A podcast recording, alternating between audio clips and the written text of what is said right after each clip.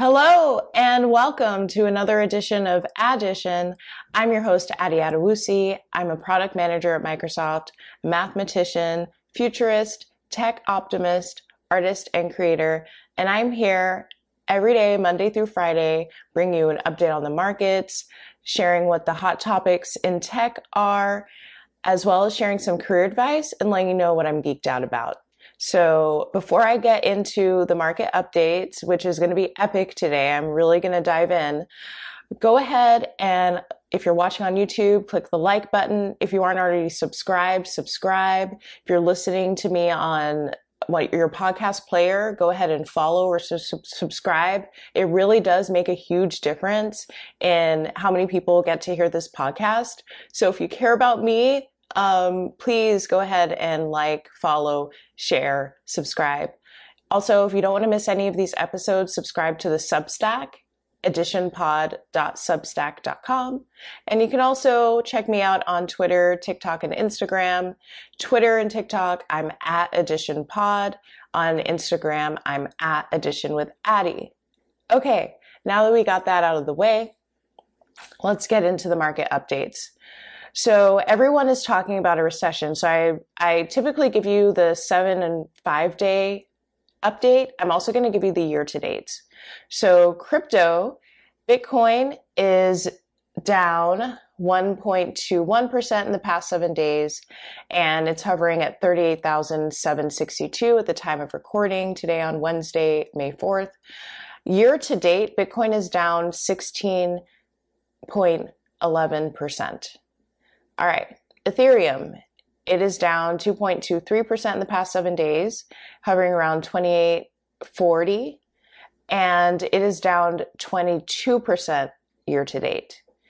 The S&P 500, moving to stock markets, is down 0.36% in the past five days, and year to date, it is down 12.56%. And the NASDAQ is down 0.34% in the past five days, and year to date, it's down 20.41%. So, as you know, the price of the stocks and the cryptos, they change week to week, day to day. But at this snapshot right now, on Monday, May 4th, the best out of all of these, the best performance is the S&P 500, which people always say it's near impossible to invest to beat the S&P 500. And that is why the vast majority of my portfolio is in the S&P 500 or the total stock market index fund. So no matter what's happening, if a stock is doing great, I get a little bit of that. If a stock is doing terrible, it's being buffered by the other stocks. It's really hard to beat the S&P. So not investment advice, but if you're out here picking stocks, you know, it's it's proven actually. I um, in my class at Dartmouth, it was economics 26, financial intermediaries and markets, and I also took economics 36, um, which is more about financial analysis. It is near impossible to beat the market unless you have inside information or if you just get lucky. So S&P 500 is the tried and true. Okay, after the S&P 500, it may surprise people, but Bitcoin at um, down 16% versus S&P 500's 12.5% is you know relatively holding its value in this market compared to considering how risky Bitcoin is. I mean, it is digital money, right? It's actually doing a pretty good job. And then next would be the NASDAQ, which is where a lot of the tech stocks are. Um, typically, these stocks are seen to have high growth potential. Down 20%. So doing worse than both Bitcoin and the S&P 500. And that's expected. If you're a riskier stock, um, it will typically go down further than the S&P in a downturn and it will go up higher than the S&P in good times. And then last but not least, Ethereum is down 22% year to date. So I just wanted to give you all a greater picture of all these assets. Like in general, markets are doing terribly this year. That being said, we have had a 10, 11 year bull run. So we all knew this was going to happen at some point, but it's happening right now. So I want to share how I personally manage a recession. So some of you have been following me since I was a personal finance YouTuber and TV show host. So I do have background in personal fi- finance. I went through, I did the Dave Ramsey. I paid off all my student loans in about 18 months, making fifty to fifty-five thousand dollars a year at the time. Um, I learned a lot about personal finance and how to set myself up for success, and I've been debt free since 2018. So this is how I manage a recession: no debt. So interest rates are going up. That does not affect my life. Um, I don't. I'm living within my needs, within my means. I'm not borrowing money. I don't have credit card balances. I don't have a car note, I don't have a mortgage, I don't have student loans. So automatically, I'm just able to ride out a recession better than someone who is in debt. And if you are in debt, that's okay. But I'm just saying, if you don't have debt yet and you're thinking about getting into debt, don't do it right now because as you can see, this is a terrible time. Okay. Um, low fixed costs. So rule of thumb, and I did get this from Dave Ramsey, and I know Dave Ramsey is controversial. I do think he gives solid financial advice for people just starting out. So he says keep your rent less than 25% of your take home pay. So after you pay taxes and Social Security and Medicaid and um, your 401k contribution, all of that, your rent should be 25% or less of that amount. And some people may think that's difficult. Um, even if you're making a tech salary to live where you want to live in the location you want to be in, um, that is challenging.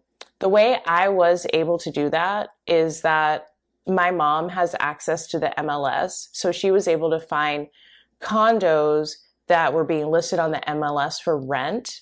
And I was able to snag a condo for rent as opposed to renting at one of those corporate apartment complexes. Frankly, I've never rented at a corporate apartment complex. I don't recommend that because they're definitely going to raise the rent significantly.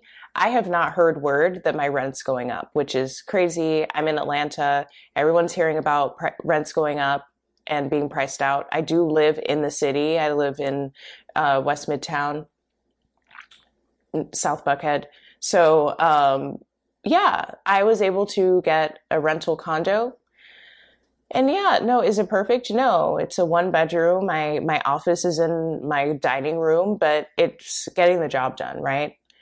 Um, I also don't have a vehicle. So in June of last year, my car died, and my original car, the car that I had before, I bought it from for a thousand dollars from a friend, Subaru Forester, 2005. It def it it lasted five years and that's amazing. So I was able to keep low fixed costs even when I had a car. But when my car died last June, I have been working from home that this whole time. It did not make sense for me to get a car, especially because the only time I would drive would be to Uber or to um, go out with my friends, which I would typically Uber anyway, because that's the responsible thing to do.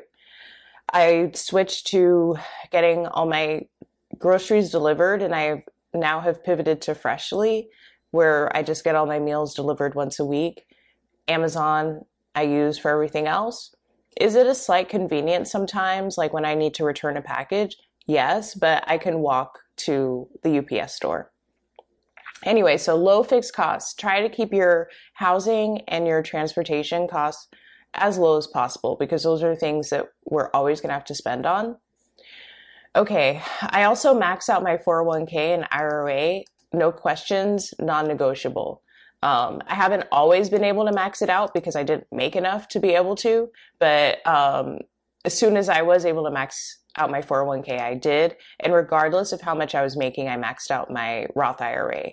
Um, you may make too much to be able to contribute to a Roth IRA. You can still contribute to a regular IRA. Um, I also automate my savings. So every paycheck, like I, I think about, so after already my 401k is taken out, my HSA, I max out my HSA too. Um, I also think about like how much can I actually set aside and in addition to all of that just in cash in my savings account and I automate that for my paycheck. And I also am I'm always staying networking. Like I'm always making sure I'm interacting with other professionals because you never know, no matter how stable the company, um, you never know when you may need to look. So you want to keep your network up and active. Okay, so hopefully that helped somebody. Um, now let's move to the hot topics in tech. And I'll be honest, there aren't that many. The most interesting ones for me are the Airbnb comeback story. So Airbnb, and I quote from the CNBC, Airbnb is expecting a strong summer as travel continues to rebound from the coronavirus pandemic. The company beat Wall Street estimates and gave strong guidance for the second quarter. Airbnb reported one 102.1 million nights and experiences booked in the first quarter, in one quarter, surpassing pre pandemic levels and beating expectations. Epic. So let's rewind to two years ago. Airbnb was actually prepping to IPO right when COVID happened, and they um, had to delay their IPO. Airbnb, people were, they had to do layoffs. People were super bearish on Airbnb. They're like, no one's going to travel anymore. It's a pandemic. Two years later, they are killing it. They are crushing it. Um, excellent earnings report. I have the link in the show notes. So, and they just, I talked in the previous episode about the, um, the new work from home policy. Air, I have, I'm so bullish on Airbnb right now. The stock is only up 3.85%. Um, I'm gonna take a look. I don't pick stocks. I really don't, um, unfortunately, because a company can be doing incredibly well, but the market um, isn't buying. But because I'm in the S&P 500 and the total stock market index, I own Airbnb, but I am going to think about purchasing some Airbnb because I believe in them. I use them for sure. Similarly, Uber earnings. So similarly, I believe in Uber and I use Uber. I'm all Uber. I'm team Uber. Uber is my life. I pay for um, Uber Premium, which saves me money on rides as well as free delivery. When I do Uber Eats, I watched um, what's that show? Uh, Super Pumped. Loved it. I, I I'm I know Uber is very controversial, but what they did for my quality of life has gone up so much because of Uber. I can't say my quality of life has gone up a ton because of Airbnb because I do prefer hotels, but I can at least I can rent a home. I just I'm not there yet where I'm trying to rent large homes on Airbnbs. So um, so I quote from the CNBC: Uber on Wednesday reported surging revenue during the first quarter as the rideshare company recovers from its coronavirus lows. Mobility revenues have finally surpassed delivery revenues. The company reported a net loss of 5.9 billion for the first quarter, which is said was primarily due to its equity investments in Grab, Aurora, and DiDi. And these are um, other either competitive delivery companies or transportation companies. Uber stock is down 11.57% on these earnings. I will, I'm going to look at Uber's stock price. I think it's very low right now. Um, and I would absolutely consider buying Uber stock. Um, I, these websites are so hard to navigate. I'm looking to look at the price of Uber right now. $26 is the price of Uber right now. Um, and this is year to date, it's down 37.59%. And yeah. I feel like it's out, like people are out of touch right now. Uber is killing it. Like Uber, in terms of like drivers and passengers, we are happy. So I don't know why the market is being so hard on Uber right now. Again, not investment advice, but if I was going to, if there are two pandemic stocks that I would buy, it would be Airbnb and Uber. Okay, so career. Um, and I know I'm getting close to 15 minutes. Apologies. So I want to share how to assess your job security. So there are three things, and I'm just going to go through this quickly. One, are you on a flagship product at your company? And a flagship means like it's making the most money. So for Amazon, it would be Amazon Web Services.